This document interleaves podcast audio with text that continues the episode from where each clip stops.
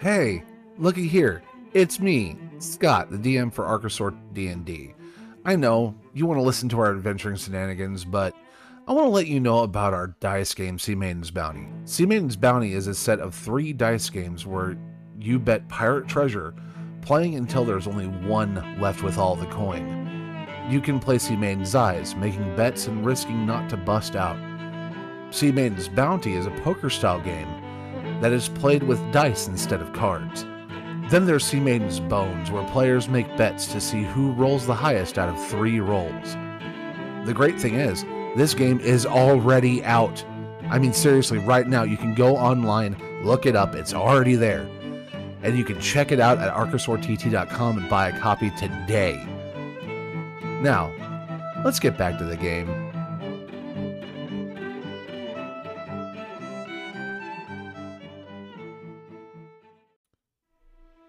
Hey, this is Scott, co-founder of Archosaur Tabletop and DM of the Archosaur D&D podcast. I'm just wanting to take a minute to let you know that our website archosaurtt.com is up and running, and we also have opened a merch store that can be accessed through our website. We have shirts, hoodies, tumblers, and all sorts of stuff, including an adventurer's pack. I love the adventurer's pack. Please be sure to drop by and check it out for yourself. Thanks and enjoy the show.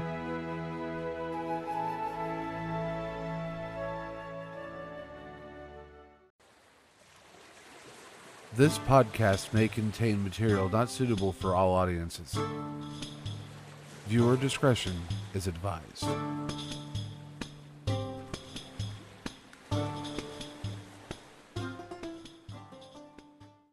Because it is an estate, it is huge. Okay. So do we end up burying the corpses? Oh, yes. Um, They started stinking a little too much. Yeah. Um, on them they had a variety of of weaponry. Um, vast majority of it broken during the combat. I'm going ahead Yeah. and check on what they had. Um, go on ahead and give me like over the intervening like two or three days that you've had these corpses. Um, you'd have been able to check um through their stuff pretty thoroughly. Uh, go on ahead. Oh, we and would have give- stripped them of their gear. yeah. Uh, and go on ahead and give me a um investigation check. Alrighty. Probably with advantage because helping. Yeah. Come on. Actually do something. Okay, it, it's not clicking. Hmm. All right. Oh well. it suddenly is like three investigation checks from Slayer. I'll just take this last Okay. one. Twenty-one. Um. On them, you find a grand total of twenty gold. You know, in various denominations, but it adds up to twenty gold. Um. They also, you also find um on the four corpses that you had with you, um, two scimitars. Okay. Um, two scimitars, one light crossbow, and one heavy crossbow. Nice. I am going to keep that light crossbow. All right, let me go on ahead and add that to your to your character sheet. And then and we're just Um, gonna keep the rest of the gear, all of their armor and busted bits of gear. Yeah, we can just be- sell all that. They're just gonna be all bundled up in the against the buckboard of the cart, and just prove that we were attacked by bandits to the little lordling. But they left us a cart as compensation. Yes. Uh, I would, I would assume that uh, uh, Mithril would probably take a scimitar because if she only has a short bow and a dagger, a scimitar would be better than the dagger. The dagger could be stealthily thrown though, so Um, she would keep it. But She yeah. looks at the scimitars and just kind of goes, No, love. I'm not interested in that. Well, All right. We- we'll see if the lordling will give us a additional reward for taking out some bandits. Because as far as I'm With the 20 that's all they were. Question: With the twenty-one, does she find like I don't know business card for the name of the douchebag who wanted Oh to? yes, some capture me? identifying documentation. No. Oh, okay. Um, the, Yeah. The only just thing five really sets find- of leather armor that's torn damaged. to hell. Um, they're actually so badly And damaged that it wouldn't even gold. be it wouldn't even be worth keeping. Um, Hmm. just basically, you, So as I said, in like random denominations, you find uh, approximately twenty gold. okay. So Um. You can split that up however you want. That way, that's why I said varying denominations. You can either split it, you know, five. I think five- we'll split it e- evenly between me and Mithril. yeah. Um. So what? Yeah. So, So Mithril uh, and Solaric can both have ten. okay. yeah, just just say it's gold since that's the easy way to do it.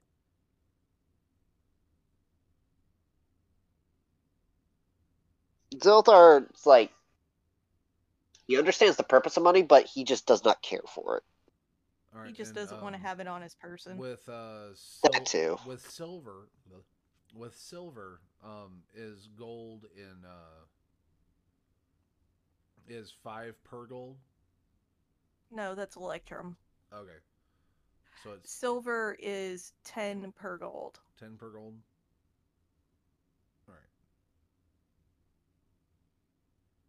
If there were any shiny gemstones or rocks or pearls or something like that on them, he would definitely take those. oh no there was there was no gems whatsoever Yeah. um anyway so uh Precious stones and such, uh, he would collect. Inner dragon hoarding. Yeah. Yep. So, um, who's gonna The shiny- carry the uh, the two scimitars and the heavy? Uh, for now, the cart. Okay. Um, just make note somewhere All right. that you have I will those. add that to the notes.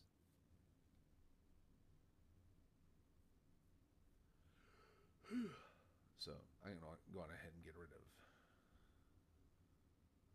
I'm going ahead and hit finish. Um, and then keep her. There we go. So where's were those uh damaged leather armor? What about him? The was it just like basic leather armor or was, ba- it basic leather armor, but it was damaged beyond repair. Alright. Like it just be scraps of leather. That's it. five sets of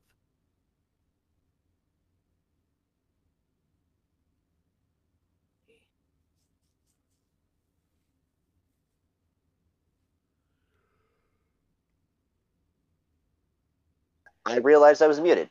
Um, scraps of leather are sort of useful because you can like use it as leather binding for weapons or something. But in this case, I think Zilthar will just sit in the back, chew on a piece of leather, as you know, he just lays there and lets them drive. Yeah. Uh, it tastes yeah, kind and of you irony. said two and like, scimitars. after a couple days, it starts tasting kind of gross. Unless you Mostly like because taking them all off of the your bodies. sol- He obviously took them off the bodies. Yes, we we stripped the leather off the bod the leather armor off the bodies along with all of their gear before we buried them. They just had their small clothes. Okay. Um. So. Um. Is your first night before, or is your last night before heading into uh, this place? um. What what, uh, like, you know, you guys have to sleep at some point. Yes. We're we're just gonna Uh, use the cart as our sleeping place. Zilthar will not sleep in the cart. Uh, he will find a nice patch of dirt and sort of uh, mold earth to dig like a little burrow for himself, and then he'll just lay down there and sleep. Yeah. Um, with Mithril, she sleeps underneath the cart.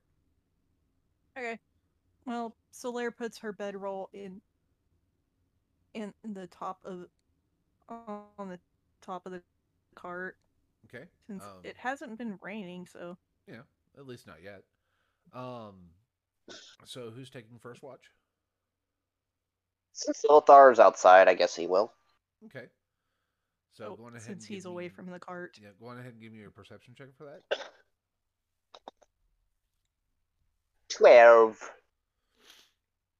12 um as you're sitting there and you're watching stuff you see this weird light that just pops up and goes away. Then you see another. And you see two at the same time. Then you see four. Then you see one. And you're just kind of watching these small dancing lights that are just kind of floating by He is very curious and will slowly inch forward to go see what they are. Well, you, you slowly inch forward, and these little lights don't uh, give off. You know, it doesn't give off much light. It's small yellow. Um, and as you move forward, you see a whole bunch of them, like all at once, just start scattering in different directions. Um, but a few of them stay fluttering in front of you, and it's just basically a little light up for a moment and then go dark, and light up for a little moment and go dark. And there's about four of them. He just watches them Okay. and nothing else on his mind. Yeah. After a little while, you start realizing that um, these little lights are the butts of some kind of insect, Ooh. and you're like, "How do their butts glow?" I mean, you've seen an anglerfish. You know those glow, Yeah. but they got a little dangly thing. Yeah. Why are the butts glow? Yeah. And So he um, will return to his burrow and ponder this until he passes out. Um. So you're not gonna wake anybody up. He'll wake up somebody, uh, probably Solaire. Okay. Because he can reach her.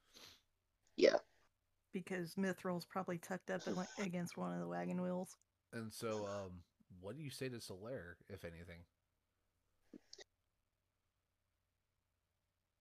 Solaire, your turn for watch. My Okay. brain hurts. Why? Saw bugs with glowing butts. Don't know what Oh. it means or how it work. Solaire, you know exactly what these are. Those are fireflies. They're um the flashes indicate what particular species they are and um it's sort of like a mating call, but you know, quiet. They're Do they trying to taste like attract- fire? Uh no, I've heard they taste like um terrible. But that's to like human and elven palates. I don't know how they would taste to you. I, I'm not going to say I'm gonna go. I'm gonna go lay down and ponder this. And he just goes back into the hole. You do that. I like to think at this point he's just con- he walks on all fours a lot. So Yeah. yeah, he he goes to bed. Okay. Second watch, uh, Solaire, you can go on ahead and uh, make that perception check yourself. Or, yeah, that perception check. 13. So, So just- that would be my passive, which is 16. yeah, so just just one better. Um, you do see the same lights, um, a little bit more scattered than uh, than he was describing them. um, there seems to be a good few fireflies around, but you don't see any movement. You don't see any um, drastic changes in uh, any of the surrounding area. It's all just a nice, calm. The sound of the ocean is uh, lulling you into a sense of peace because you are you have ocean to your right, ocean to your left, and it's crashing along the um, not shoreline, but you're actually where this area is. You're it's Uh, elevated, it's cliffs. so it's cliffs, so it's crashing into the cliffs, and it's a rather a rather um, beautiful sound. And other than a few crickets chirping, nothing really happens. All right. So I'll just um check on the horse and make sure it hasn't made too big of a mess around its hindquarters. Oh, she hasn't, or it hasn't. Uh, you have not checked if it's male or female. And you naming it Well, Daisy. as I do. You, you naming Uh, it Daisy. I said she, and I'm like, no, wait. You didn't ask what it was, and I it could be male. yeah, well, know. when, when when I'm checking for mess around its hindquarters, I'm also checking gender. Okay. I'm going to go on ahead and do this.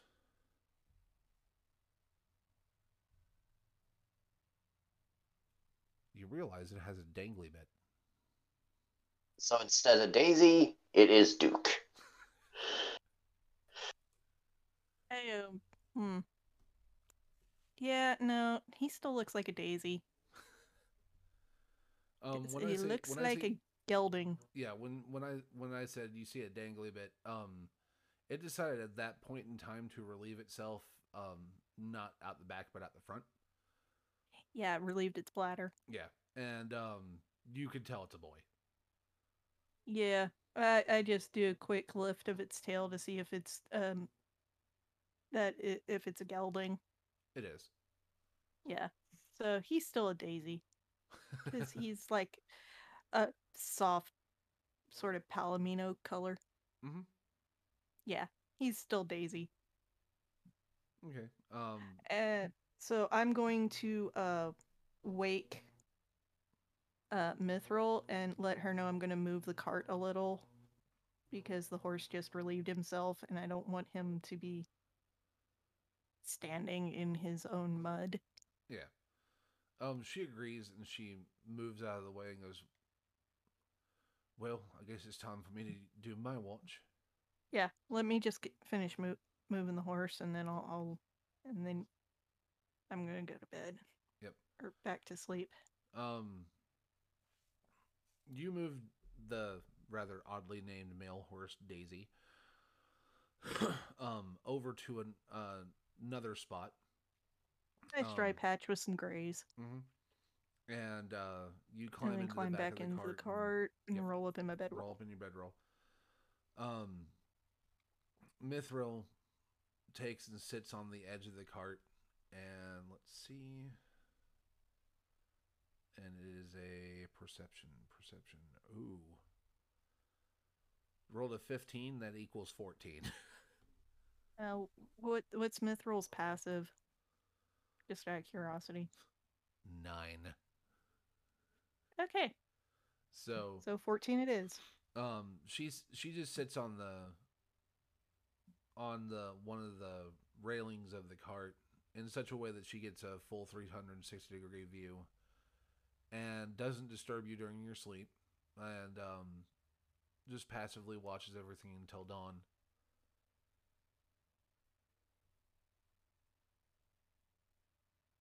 That's pretty much it. And then I suppose she wakes me and then trots over to Zilthar to wake him, Yep. so we can all break our fast. Yes. Glowing, glowing bugs. Yeah. Yeah, those were fireflies. Remember? Bugs on fire. They're not fire, but they do make good sleeping lights if you catch them in a jar. Oh, yeah. You you gotta you gotta poke holes in the lid True. and release them every other night. Otherwise, they just die. Deep sea lights. They remind me of the deep sea lights. She like pats you on the thigh because it's all that she can reach. Right then. Well, I say we just eat some journey rations and just head for the castle. We should reach it before midday. Hmm. Sounds like a plan.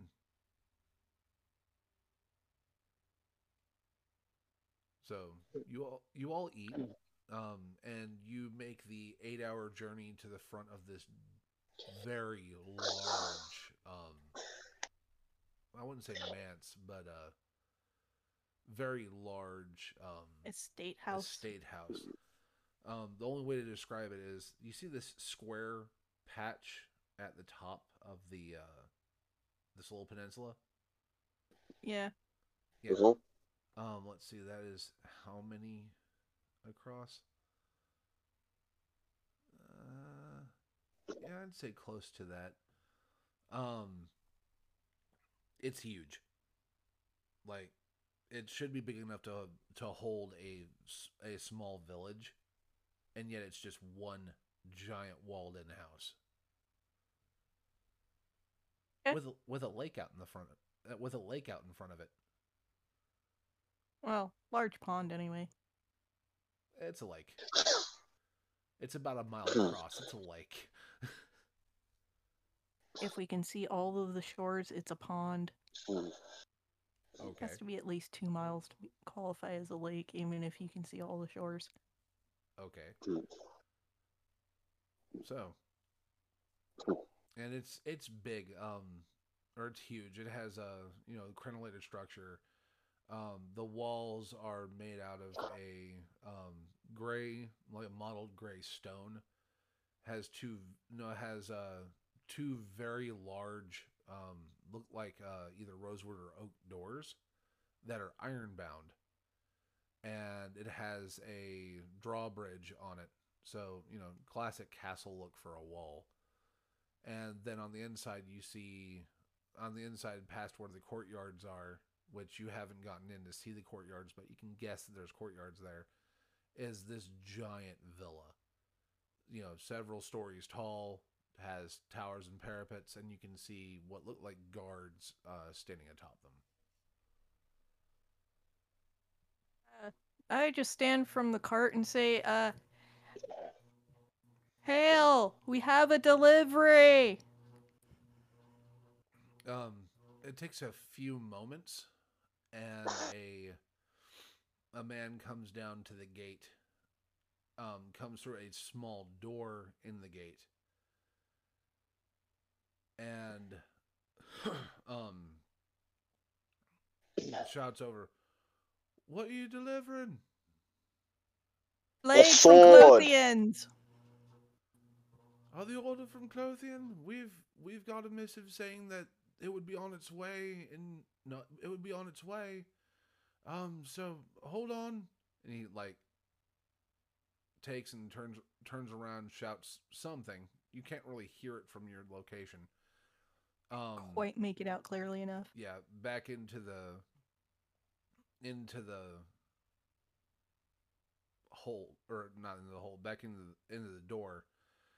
And then you see the giant um or the lo- very large drawbridge start to be start being lowered with a whole bunch of clanking and clacking and the sound of gears rubbing against each other until finally it comes to rest right in front of where you're standing. Well, I'm standing on the cart, so it comes to rest a few feet from the horse. Yeah, but still, where you all are at a standstill waiting for it to open. Yeah, so I just uh, sit back down and lightly tap the reins to get the horse moving again across Okay. the drawbridge.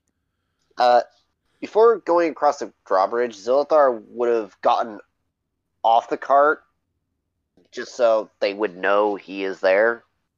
Still, you know, in his semi disguised getup. Yeah. And they they do see you. It's it's not really hard to because you're big and oddly Oh. shaped. Yeah. You could have but just mu- been sitting on the cart and they would have seen you. Main reason is I don't want them to be surprised when, you know, surprise, eight foot tall draconic boy pops out the back of the cart. Yeah. So Um, you do you do notice that um, while they were getting everything lowered and whatnot, that uh, just a moment. Ooh, yeah. Um, that uh, Mithril is trying to find a way to hide or disguise herself.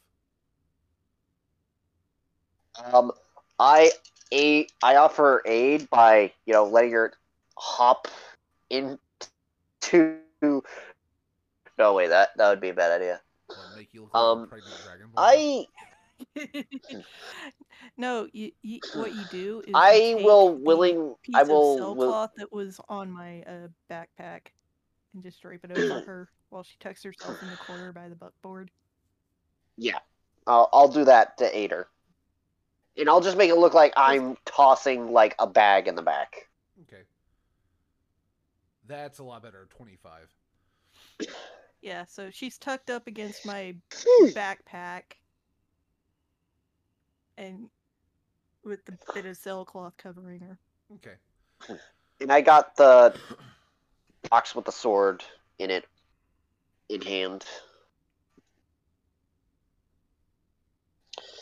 Let us enter. All right. Heading into the. Yeah. Um, heading into the manor.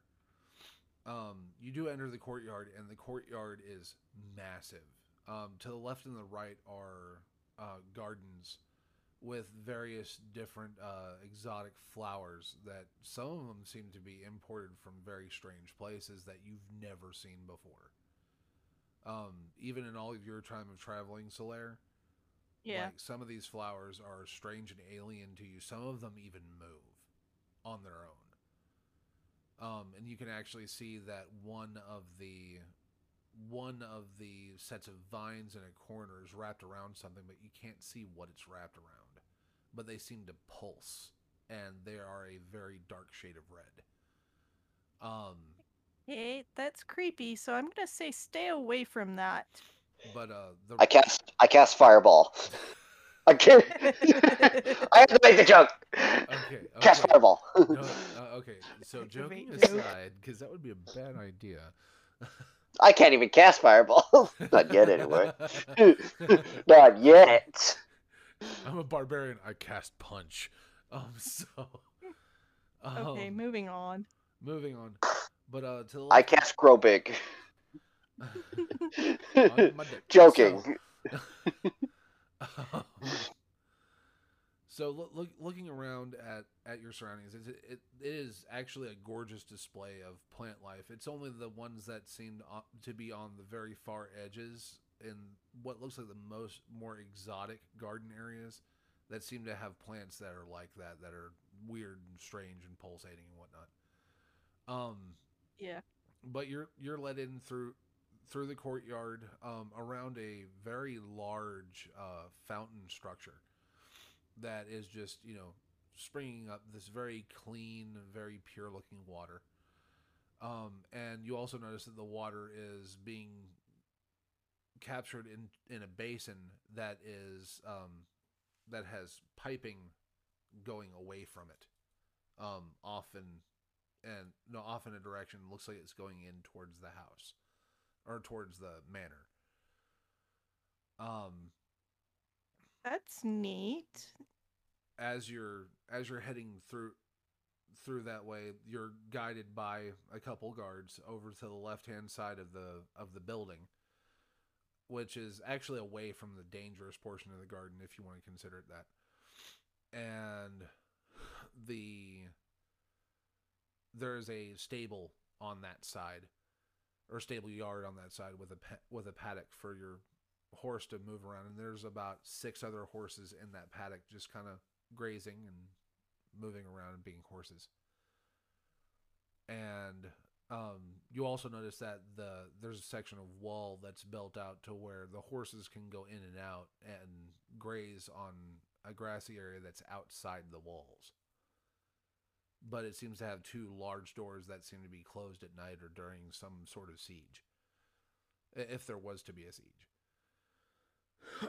um, and uh, you're essentially led to where you can stop the cart, park the cart, and um, a Able hand comes to unhitch the cart. yeah.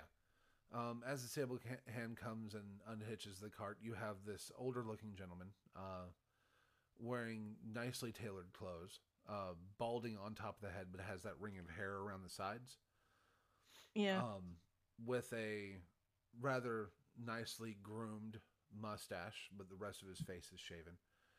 And he comes up and says, Yes, the master has been awaiting this delivery, and uh, according to the missive that was sent to us via via Raven, it would have ta- no, it would have been a few a few more days yet. How did you make such good time? Uh, we were attacked by bandits on the road, and they had this cart. Ah, So he looks at the cart and goes, Uh, "I see." Well, yeah, fortune." Well, Yeah, not too much fortune for- for... fortunate for us, not really them. well, Pick the wrong people to raid. Well, bandits. yeah, they picked the wrong people to a- As, ambush. as far as I'm concerned, bandits are subhuman. So, fortunate for you, not fortunate for them, but fortunate for everybody involved because they are no longer in this world. So, Yeah, I bet you are all tired and famished from the road. A bit. Uh, Zilthar will just nod. He's going to basically keep talking um, as little as possible, since his comment's so bad. Also, Solaire is, is seems more like the more diplomatic, should I say? Face of the party.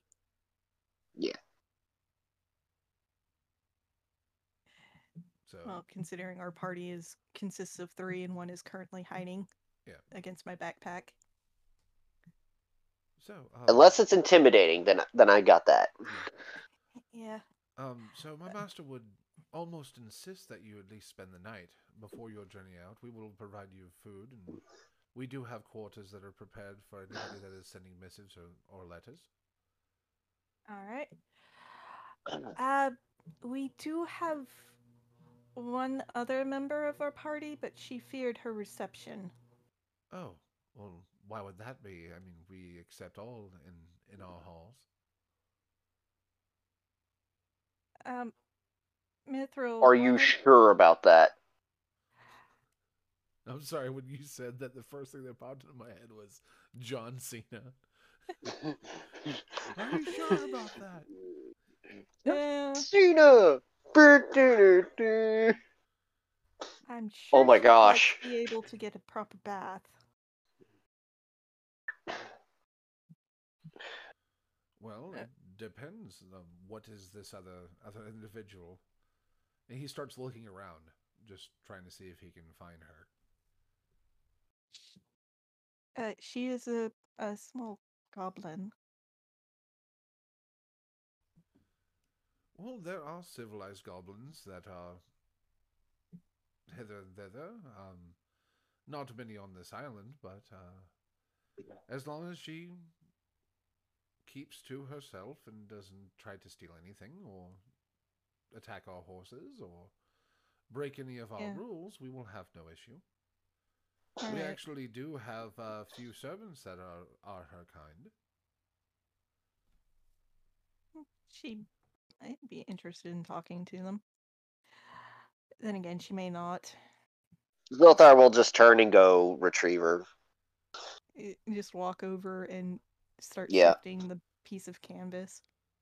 He he will speak in Draconic to her. Hey, Mithril. The you don't need to hide. They say you're allowed. Really? As long Yes, as they don't it- try to kill me on sight, that's all I, I care about. Because I know I can't go into any town without getting attacked. Um, they said like a couple of goblins even work here. So Really? well. Yeah. She, Uh, she- just, she just you know, just do the normal thing. Uh, just do the normal thing. Don't break things. Don't steal. Don't do stab think I am, a anyone. common thief. I'm just relaying what they said. I know you're not. Yep. She she takes and and uh, Minus the sheep thing. yeah stands up, dusts herself off, and uh, jumps out of the back of the cart, and starts heading towards where Solaire and this gentleman are standing. I, I will mention to her if she needs a place to hide, just hide behind me in my cloak where I tuck in my tail. She can just jump in there and hide. right on your scale, right on your back by holding onto your your scale plates. Yeah. Actually, she's a small creature, so she can technically ride me as a mount, and she can like just shoot arrows off my back as I just grow even bigger and just go on a rampage punching people.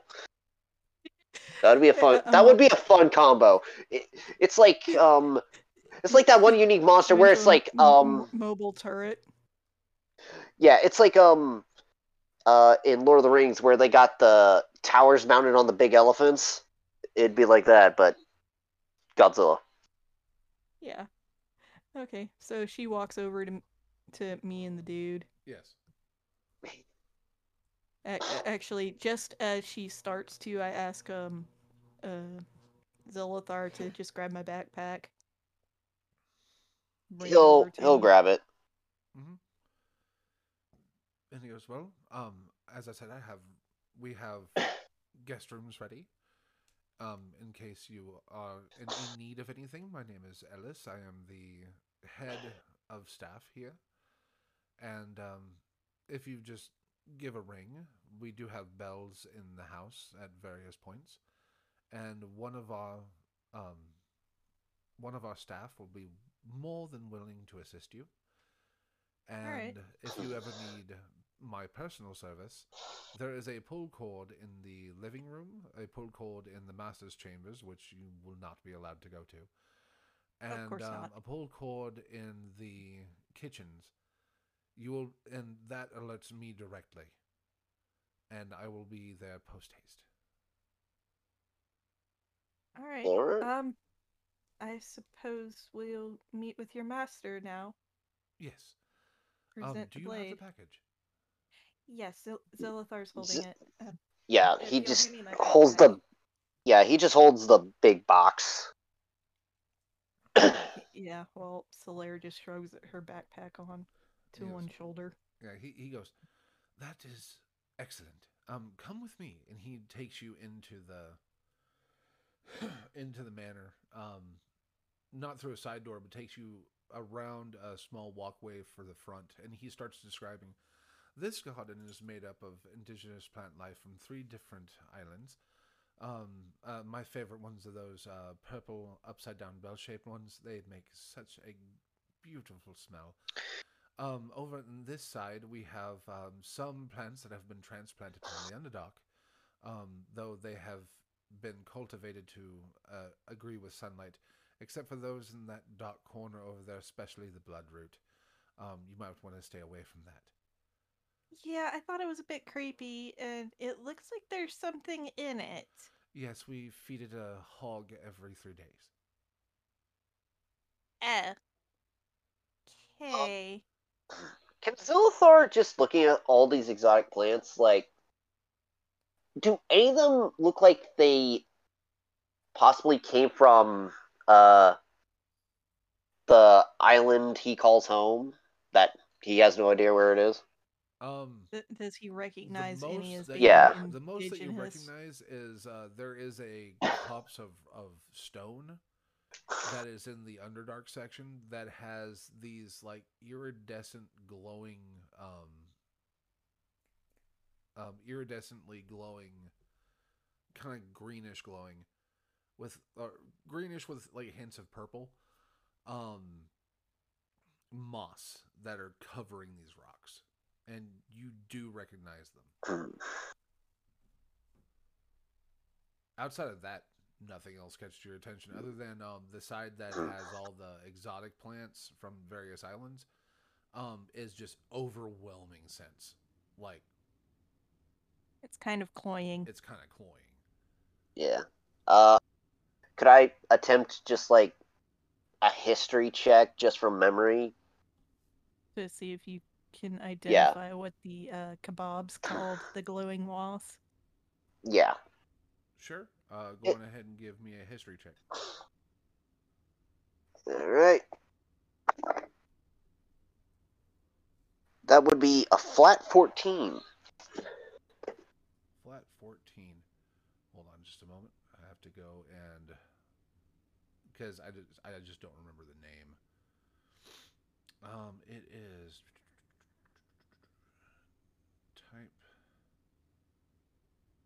plant. Uh, it is what is known as a violet fungus. Um, he'll point to the violet fungus and ask, "Where is that found?" Oh, it was uh cultivated from the Underdark. Um, there is actually an entrance on the other side of this island. Can it be found on other islands? Oh yes, anywhere that there is access to the Underdark, but um, the vast majority of it is flooded. Hmm. Okay. Um, so he he leads you around to the manor doors, and uh, two guards open these giant, these huge doors into the manor, and you are taken by this breathtaking view of tiled floor, spotless tiled floor, um, wall hangings, tapestries, uh, few portraits of uh, I heard there'd several several different carpets on- families that look similar um, lining the walls. In front of you is a grand staircase that goes up and then splits in a Y to the upper floor. Um, red uh, velvet carpet. No, not red carpet, but red trimmed velvet carpet going up both sides. Um, and uh, up the stairs itself. um, to the left is a is a beautiful um, wooden door um, that is currently closed. Um, and on the right of the staircase is an open is an open door, and it seems to ha- be on a um, swivel hinge system, so it can be open inward and outward. And a very very nice smell is coming from that way. Um, to the right and to the left are uh, two more doors that are currently closed. And upstairs, you can't really make out too much detail because there's like um, hangings and whatnot kind of obscuring the view. Okay. We're gonna keep following Ellis to wherever he's taking us. Um, Ellis brings you to the the middle of this chamber and goes, "Okay, if you wait here, I will go and uh, fetch the master, and I will return post haste." He, you know, takes and walks up the stairs and goes up the landing on the right hand side, and disappears from view. As Zilthar kind of waits, he just kind of looks around. Like, He doesn't really towards the fe- hidden door. like, it is impressive, but he's not, like, in total awe of it. Probably just because it's not his taste in, like, what he would deem, you know, fancy and epic. But, um. He'll just kind of, like, tap his, you know, kind of clawed feet on the tile. You know, just, like, seeing what sound it would make. Um, the two guards at the door just kind of look at you funny, like, "What are you doing?" not not really a, in a in a threatening manner, just kind of odd. I- I just look back at him and go, I think he's just ta- testing sound effects versus his claws. One of them kind of just, you know, still with a straight line for a mouth, just kind of nods, goes back to watching all of you.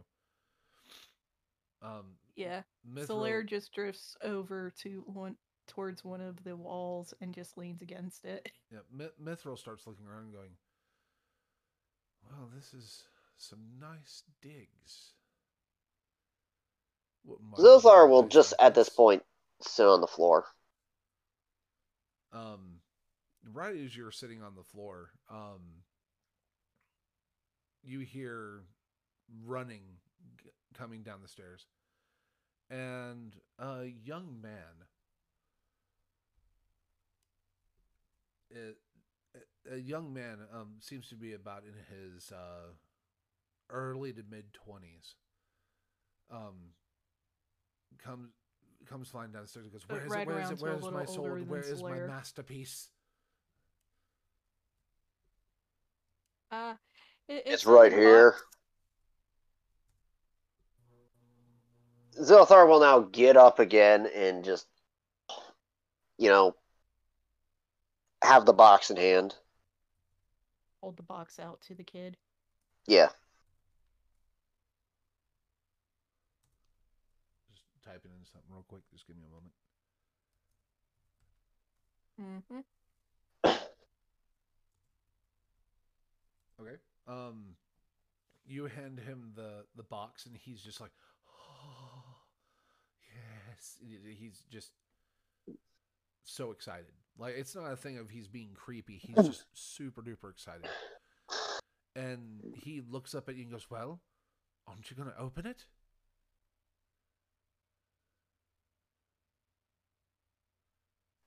He's looking Zilthar- at you, Zilthar. Zilthar Zilthar shrugs and then proceeds to open the box. Okay. With Zilithar, it's not that hard. With uh, any other person, they would have had to use some sort of tool to pry the, open the box. But with Yeah, just Zilithar, he Claws in the in seam and and just, just- pull. pull up, and it just pops open, and, and it is a very, very beautiful ornamented jeweled hilt. You you saw what it looked like pre put together. Um, Yeah. You saw the different components, but with it together, it looks gorgeous, and you didn't even see that uh, scabbard was made for it. That is very simple but very elegant. Um, it looks like it was made out of uh, a type of uh, either rosewood or ironwood. Very pretty, with uh, gold inlay uh, around the edges, and uh, all in all, it is a beautiful craft, uh, beautiful craft piece. It is gorgeous, and he takes it and takes it out and just shows this high amount of reverence to it, and then draws it and doesn't swing it at you, just draws it and just kind of gives a couple test swings and starts muttering, it has very good balance and it's very well made. And, and he looks at the blade and goes, This isn't his mark, though. That's mine. Yours. Looks you up Yeah. and down. Uh, you know, not like a person eyeing a piece of meat, but looks you up and down because you're dressed rather simply. Um, and he goes, Well, maybe you can make something of yourself one day. And he takes and puts it away and goes, I feel complete now. Okay. Um, thank you all. Um, you can stay here as long as you need. Um, just please don't stay too long. I might have other guests over and and he gestures actually what's funny, he gestures at Lysair and go Lysair and yourself Solaire. or sorry, uh, Solaire and yourself, uh, The Lithar. Zel- yeah, I think it's Zilthar. um, and yourself, Zilithar, and goes, um, you do look kind of garish, and he he doesn't even mention Mithril. Uh, a point about making something of myself. I can beat about six men to death with my bare hands. So, if you can do something about that, then Well, you know something equivalent to that, then uh, then I, then I'd say I think I've made myself pretty damn good. well then, that's interesting information that I probably didn't need to know. Um, so I think he meant with the blacksmithing Zilithar. so um, My I- bad. I am Master. Was it? I am Master Delenthal Estrol. Um, I this is my manor. Um, it was my father's and his father's before him, and so on. And um, hopefully soon I can fill it with the pitter patter of my own, you know, children's little feet. So, um, if the the two of you would like to uh, stay in a in one of our guest rooms uh, or two of our guest rooms, that would be more than advisable. Yeah, I, I think we'll stay here for a day or two, at, probably at the most, just to fully recover from the bandits that ambushed us. Yes. Um, and if you have any further further need, um, Ellis will be here to assist you. And at that point in time, by he says, by the time he says that, um, Ellis has Finally got- got back down the finally gotten down to the bottom of the stairs. He's not an elderly man that moves slow. He's just very patient in his steps. And um, the A- a- master of the house ran halfway across the house to get to you guys. Yeah, he was excited. And Ellis wasn't about to run after him. yeah. And so um, he turns around and retreats back upstairs to his study. Um, not running this time, but just like looking at the blade, no, looking at the sword uh, in the scabbard, but looking at the sword as he's heading upstairs in just awe and fascination. And Ellis comes up and says, Well, boys will be boys. So, would you like to see your rooms? They come with private baths. Um, Yes. Uh, yeah, that'll work. Right. Um, come with me. And no, the three of you come with me. And uh, he leads all three of you, um, not upstairs, but through the door on the left. Right. Okay. um, down a down a short hall, or no, down a long hall. Um, you have to the right of you. You see like several doors on your right, and just a wall to your left.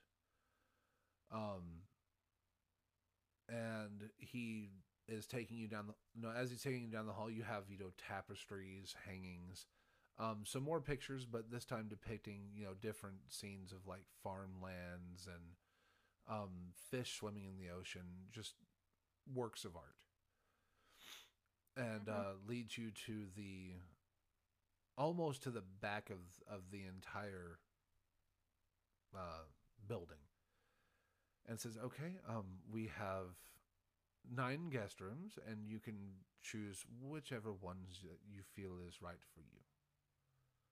There's nobody here. Uh, Uh, when he's finished talking, um, Zilthar would immediately just uh, ask which room has the biggest bath. Um, they all have, uh, all of them have equivalent size baths. Um, He ducks into a room and just checks out the size of the bath. He doesn't really take notice of anything else. Okay. um, when you walk in, it's uh, you have when you walk in. I know you said didn't take notice of anything else, but I, I have to describe it.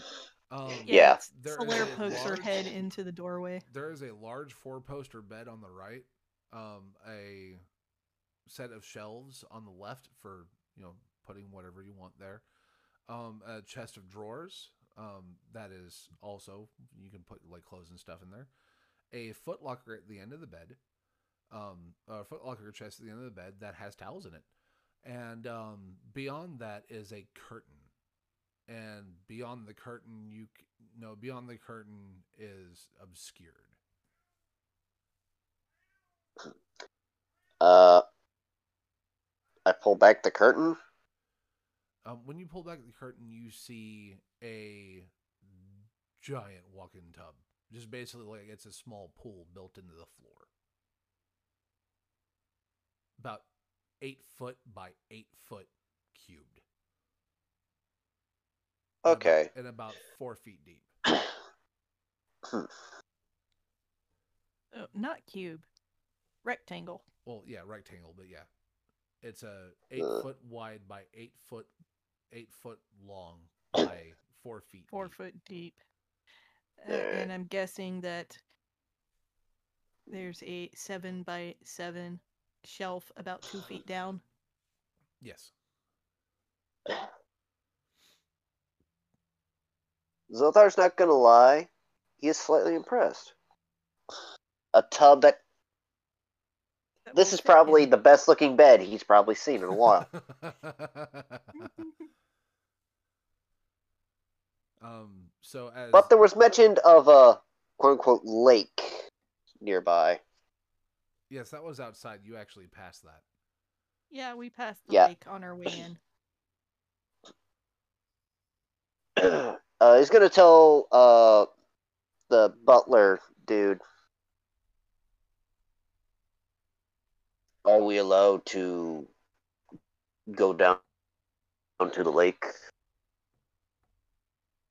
Um. Yes. At any time that you wish. All right.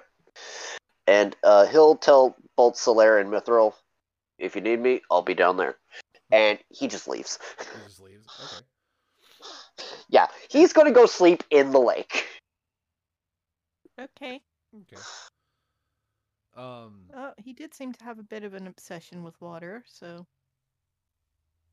So are are you going? If to anyone be, are you going to be staying in the lake for the entirety of this time, or are you going to? he's going to be in the lake while he's sleeping. Yeah, basically, he, for the next two days, uh, he will be going back and forth from the house to the lake, where he will probably spend a majority of his time just either swimming. If there's any fish in there, he'll probably try and catch a few to eat. Oh yeah, it's a Just stock 'cause. pond, so Yeah, so he'd probably eat a few fish, just hang out at the bottom of the lake for a while, okay. because it's been so long since he's been able to just fully submerge himself. Mm-hmm. I mean, it's not, yeah, it, it's not the sea, but this is the best he's going to get for right now. Yeah. Unless he jumped off the cliff, but He's not stupid. It's not advisable. Um. So unless you're a monk. yeah. So um, Solaire, he Um, he gestures to the other rooms and says, "Which one will you be occupying?" Is there one with a view of the ocean? Oh yes, it's actually no, it's actually next to the one that um he just went went into and came out of. All right, I, I think I'll take that one. Right. He takes you- takes you FY over. Uh-huh. What? FYI, he did not tell anyone that he was going to be sleeping in the lake. Yeah, that's why. That's Yeah. why. Um, Ellis is assuming that you're sleeping in there. Not the lake, but in the room. The room you Gotcha. walked into. Yeah. Um. So, Solaire, you go in. You go into the room, and it's laid out the exact same way. Just, Just- with like m- another window. Yep. Um, and there was also the thing was is you had uh, a couple windows that were, um, no, you had a couple windows that were facing towards the ocean. Um, one of them was where the bed, r- close to where the bed is, and the other one is close to where the uh, the chest of drawers is. Mm-hmm. But then you know when you go across the room and open the uh, the curtain for the for the bath area, that there is Mhm. a large window. The only thing that Zilithar was concerned about was how big his tub. Um, but there is actually a large like bay window that is overlooking the cliff. Nice. Uh, I'll just look back at M- Mithril and say, um, if you want to, we could share. I mean, bed's big enough for probably all three of us. Well, and None of us would touch.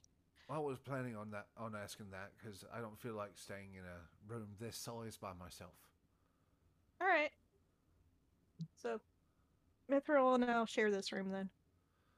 That would be lovely, madam. Well, if you need anything, there's a pull cord there. Um, no, there there is a pull cord there and a bell that is right next to the bed. And um, Right. if you ever need anything, just let us know. He walks out of the Alright. I say we get cleaned up very thoroughly. Um, by the time you say, I say we get cleaned up very thoroughly, and you turn back around, Mithril's already like almost completely out of all of her clothes. Like, just there's a A- and and are are already the door barely shuts and she's already divesting. Yeah. The door barely shuts and she's almost already nude. It seems that she was stripping she was stripping down everything while he was still standing there. It's like, okay. Uh yeah, Solaire's just gonna pick up Mithril's things and hang them up. Um you actually get over to the uh And then yeah. yeah, Um, I'm just gonna pick up her outer gear and just sort of hang it up oh, uh, where wherever. Um, so Mithril wa- walks into the uh, into the tub, which has no water in it currently. Um, and goes, so um, how do I do this? Because I'm just used to just jumping in a river. Uh let's see. Um, And that's why Zilthar's at the lake. Yeah. Um, you do see that there is a kind of like a faucet tap, um, but it doesn't have like a hot or cold setting. It just has literally a pull handle. You just pull it and water comes out. Alright. So I just walk over to it and start pulling it. Okay. Um, And then I start looking for bath products. um, as you pull on the on that lever, um, the water that comes out of it is tepid at best. Um, it feels cold on your skin, Mm. and uh, it does not seem to be getting warmer. It just comes out. Hmm.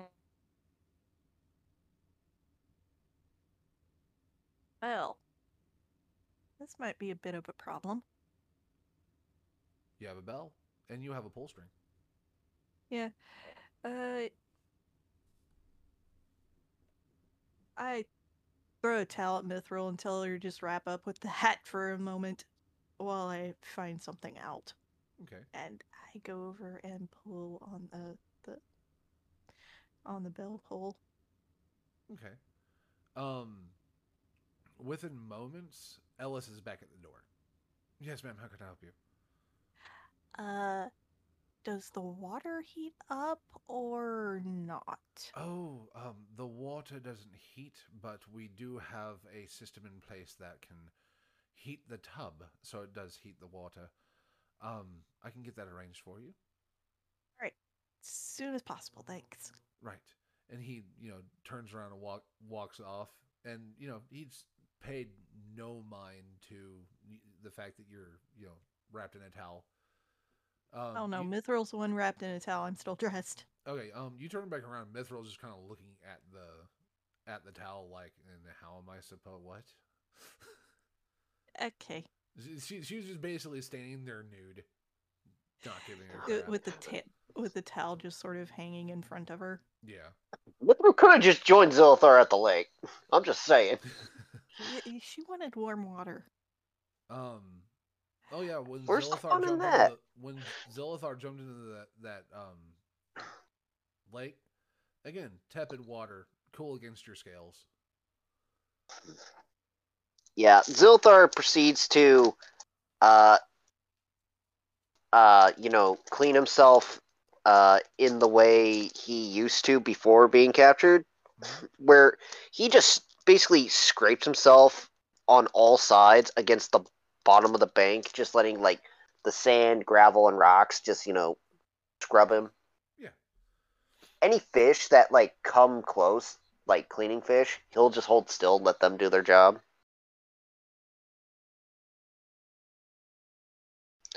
Yeah. And yeah, he just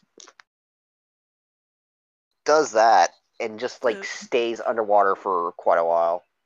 So you, you shed your cloak at the edge of the bank and then just dove in. Yeah. Yep. You know, screong, bloop. Um. Yeah. So, So um. Thunder Passing- and passing lightning. time. as the water starts to fill the basin, which actually takes a, a pretty good while. Um, Yeah. It starts getting the steam starts coming off. the tub starts to get warm, and the tub starts steaming.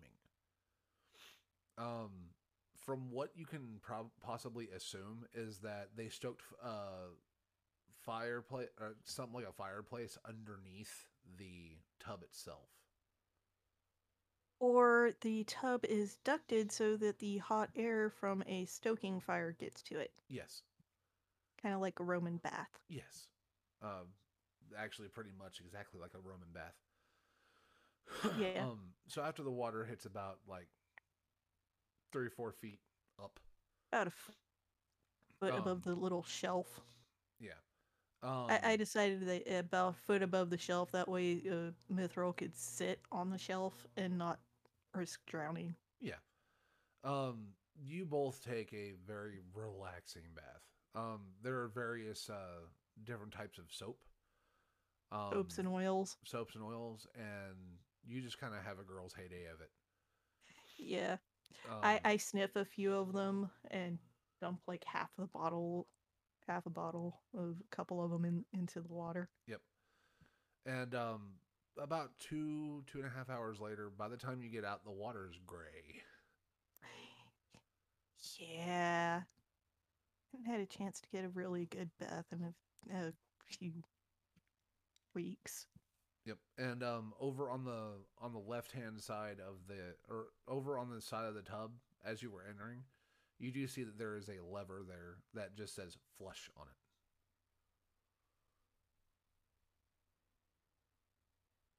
it. Okay. Uh, I'd say now that we're nice and fully clean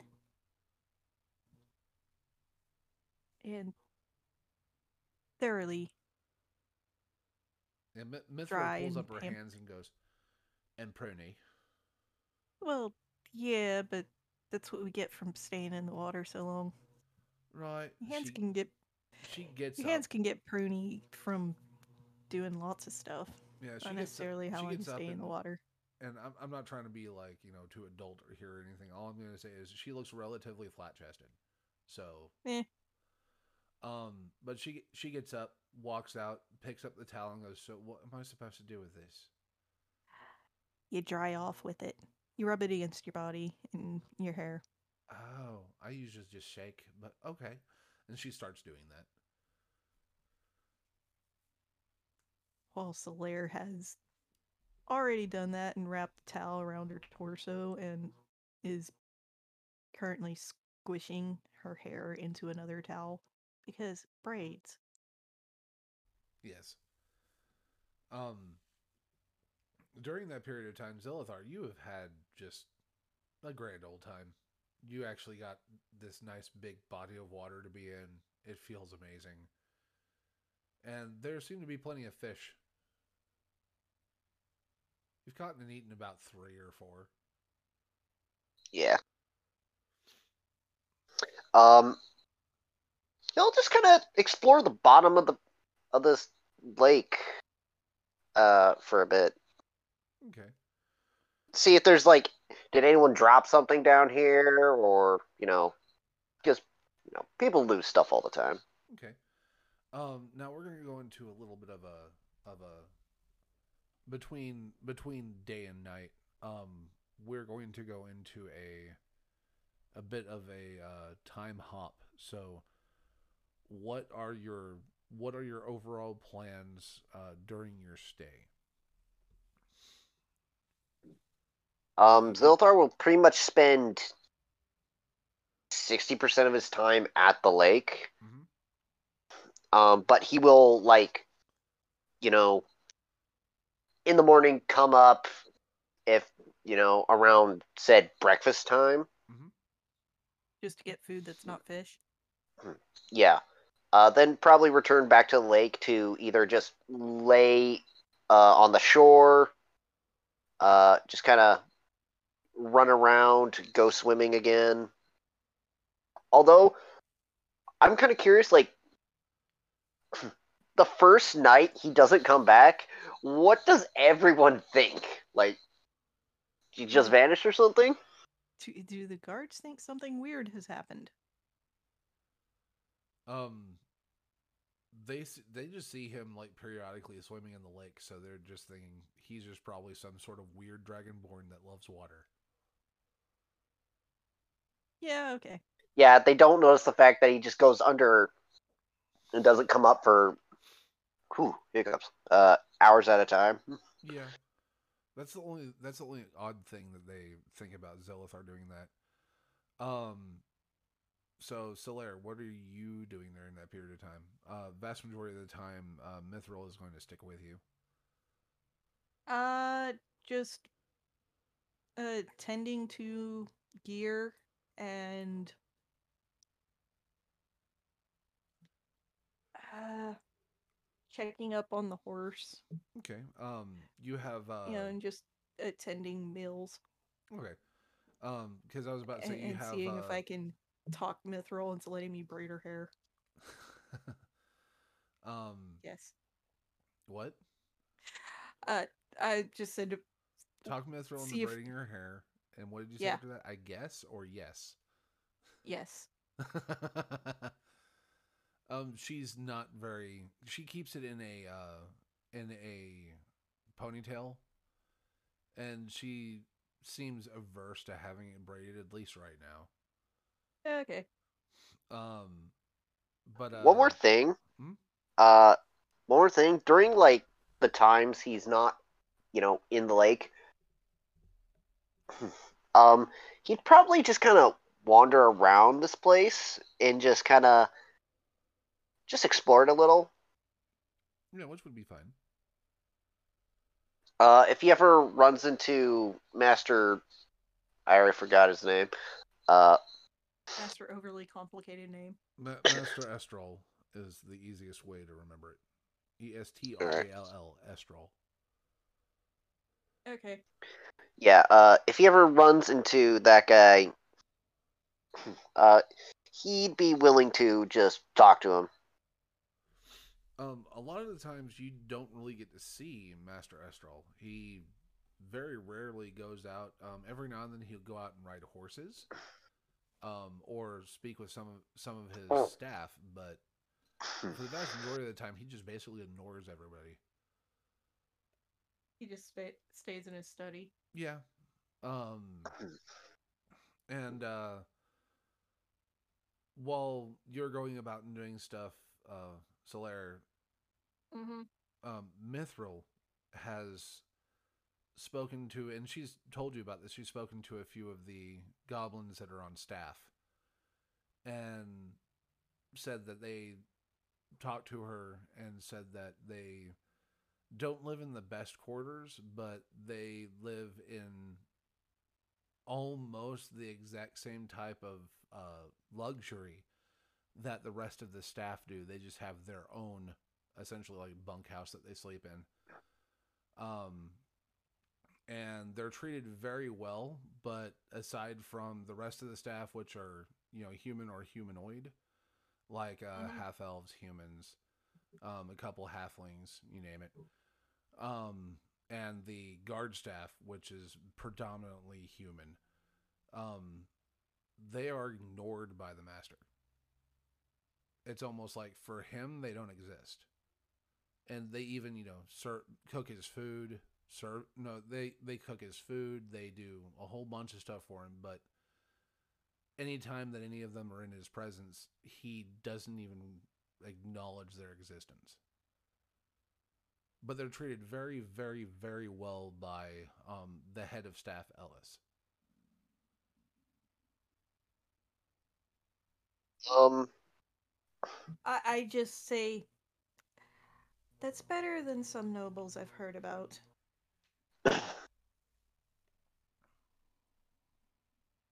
If he mostly Uh, just ignores them, then and his head of and his housecarl is the one who cares for them. I'd say that's fine. As long as they're happy. oh they seem to be they seem to be rather happy yes Yeah. Because they're the there are some nobles who will, when they fly into a rage, they'll beat their staff, Yes. regardless of species. Yeah. Um. So, um, the first day, uh, no incidents happen. Um, you get to ride some of the horses. Uh, you get to feed some of the horses, brush them down if you wanted to. Um, you get to tour the garden, and the garden's just impressive in and of itself. Yeah, Um, getting one of the st- staff to explain to me what some of the plants are and if any are medicinal. Um, there are a few that are, but they don't pick them and use them mainly because they are imported Also and highly very valuable pretty. in that area, and they are very pretty. Um, so Um, Hmm? Scott, uh, one thing real quick. Uh, technically, with Rune Knight, I can switch out runes uh, when I gain a new level. mhm. Uh, hold on.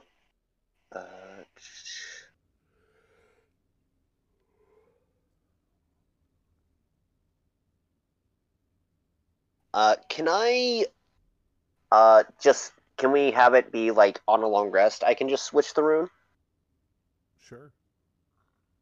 All right. I would like to switch out uh the fire rune for the stone rune again Okay, that should be fine. because Yeah. And uh just as something for Zothar to also be doing, uh, is while at the bottom of the lake he would probably find a nice, you know, stone that could just easily sit in the palm of his hand that's nice, round and flat, and then he'll probably get to work, you know, just trying to carve a new rune on it. Okay, but not the stone but not the stone rune. This is going to be for when he levels up. Um, I think that's more than possible. Um, so day is rather uneventful. Um, you have really good food, good conversation. Um, Mithril is allowed to dine at the table. That's fine, but as the Lord is eating, he's like conversing with you and conversing with uh, with Ellis and conversing with uh, Zilthar. But it's like every time that his gaze passes over Mithril, it's like that. It's just an empty chair with a plate of food in front of it. It's slowly disappearing. Yeah, it's for some reason he just doesn't acknowledge that she exists. um after the few after like the first few couple times that happens he will start to do the same thing to him Oh, Zilthar will start ignoring the young master. yeah It doesn't Okay. seem to faze him in the least. Um, still small payback yeah. So, um, at the end of the night, everybody, you know, bids each other good night. Um,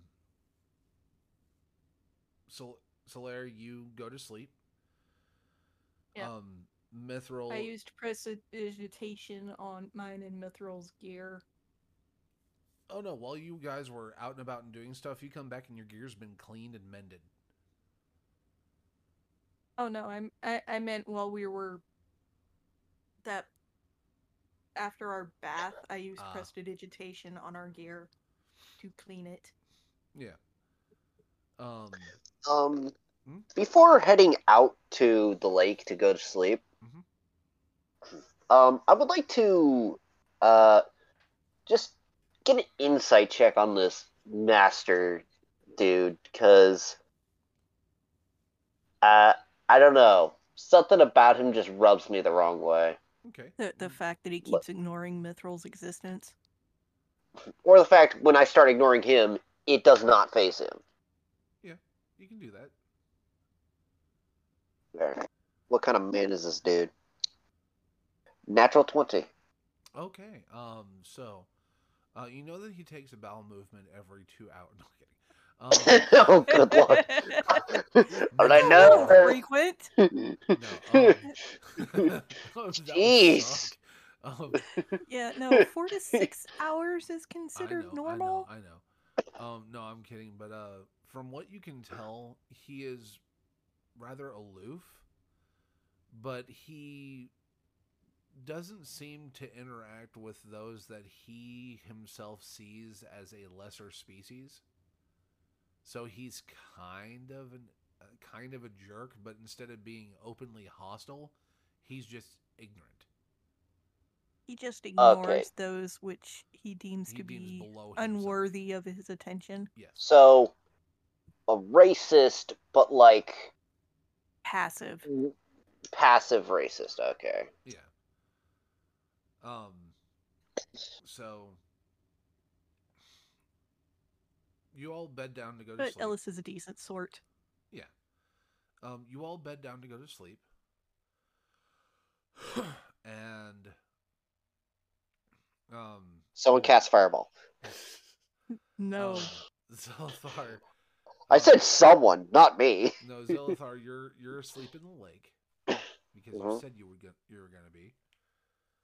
Uh, Um, Just of note, I do. like, I doing an I do- investigation check when he's looking for stuff dropped in the lake. oh yeah, I did ask to do that. like for what you said? Like, if you can find a, it- s- a smooth stone, I said that's easy enough to find. well, not the smooth. Yeah, well, not just the smooth stone, but before that, I had asked, can I just look around the bottom of the lake to see if like anyone lost anything, dropped it? Oh, um, yeah, sure. You most certainly try. So, an investigation check. Eighteen flat. 18. Um, you find uh 32 copper, Cool. just kind of Tuck those into your pouch. in various places. Yep. And various shades Um, of pink and green. Yeah. Uh, FYI, uh, Zothar will specifically sleep um in the shallows. hmm So like he can, so he's like he's underwater, but like when he's laying down, he's kind of on his stomach, and he and his head like faces upward. So basically, his nostrils are above water. Yeah. No, he's fully submerged because he can breathe underwater. Okay. Eh. But like he can still look up out of the water and probably up towards the mansion. Okay. That's possible. Um, Yeah. So that's So- how he roll. Uh, So, do you find anything besides the bits of copper? No, just the bits of copper. It seems that some people use that as kind of a, a wishing well type thing. When they visit this lordling, they will toss a copper into the into the pool. Okay. So, um, anywho, you're all oh uh, you're also informed that the the um fountain that's at the front is actually built over a natural spring, and all the water that you have been enjoying has been coming from that natural spring. Yeah, I Cool. figured naturally aerated water. That was that's being piped into the manse. Yep. Um, so, uh, you and Mithril are asleep. Yep. In a nice, big, comfortable bed.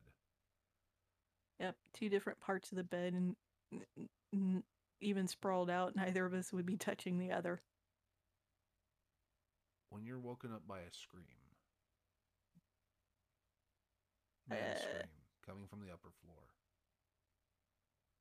The hell?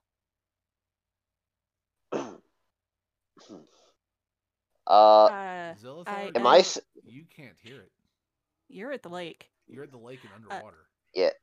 Yeah, I, I, uh, if Mithril hasn't woken up by, from that, I uh, shake her awake and say, "We need to get our gear and find out what the heck that was." Um, you don't even shake her awake. She is already sprung out of bed. By the by, she sleeps nude. She has sprung out of the bed and grabbed two daggers and has started heading towards the door. Uh, grab your cloak at least. She stops, Just rolls her eyes, grabs her cloak, throws it on. The attempts for modesty. Yes. At least attempt. Um, I, I, I, I grab my my rapier. Yep. And you fly down the hall.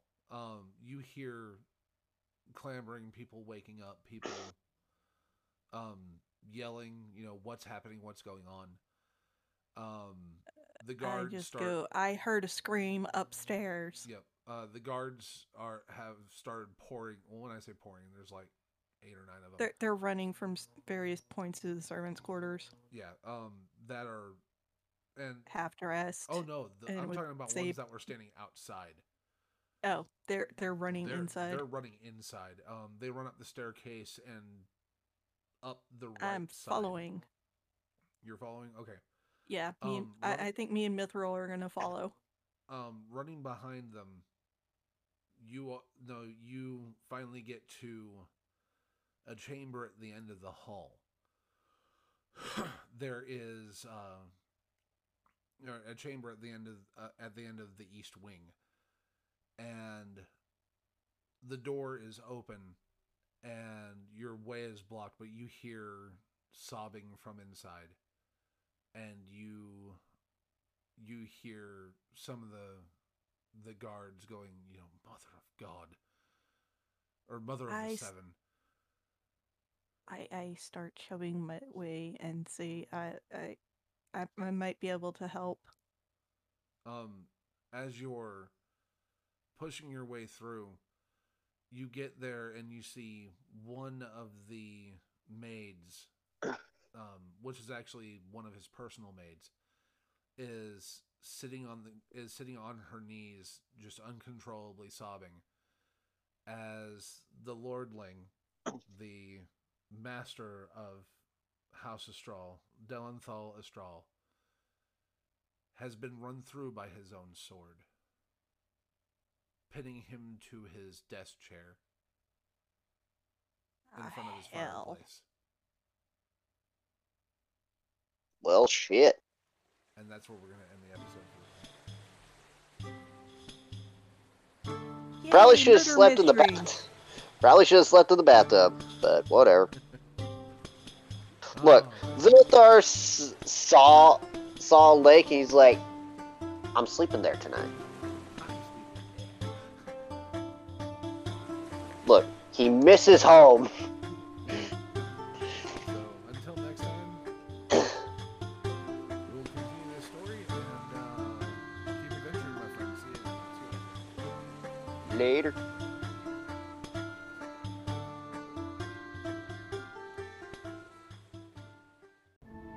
Hello, Scott here with Archosaur Tabletop. Thank you for listening to Archosaur D&D, a Dungeons & Dragons 5th edition real play podcast. You can follow our content by going to archosaurt.com. That is A R C A S A U R T T dot com and peruse our website for more content, games, and merch. Please give us a review and be sure to like, share, follow, and subscribe through your platform of choice. You can listen to us on Anchor FM, Breaker, Google Podcast, Pocket Cast, Radio Public, and Spotify. Thank you for listening.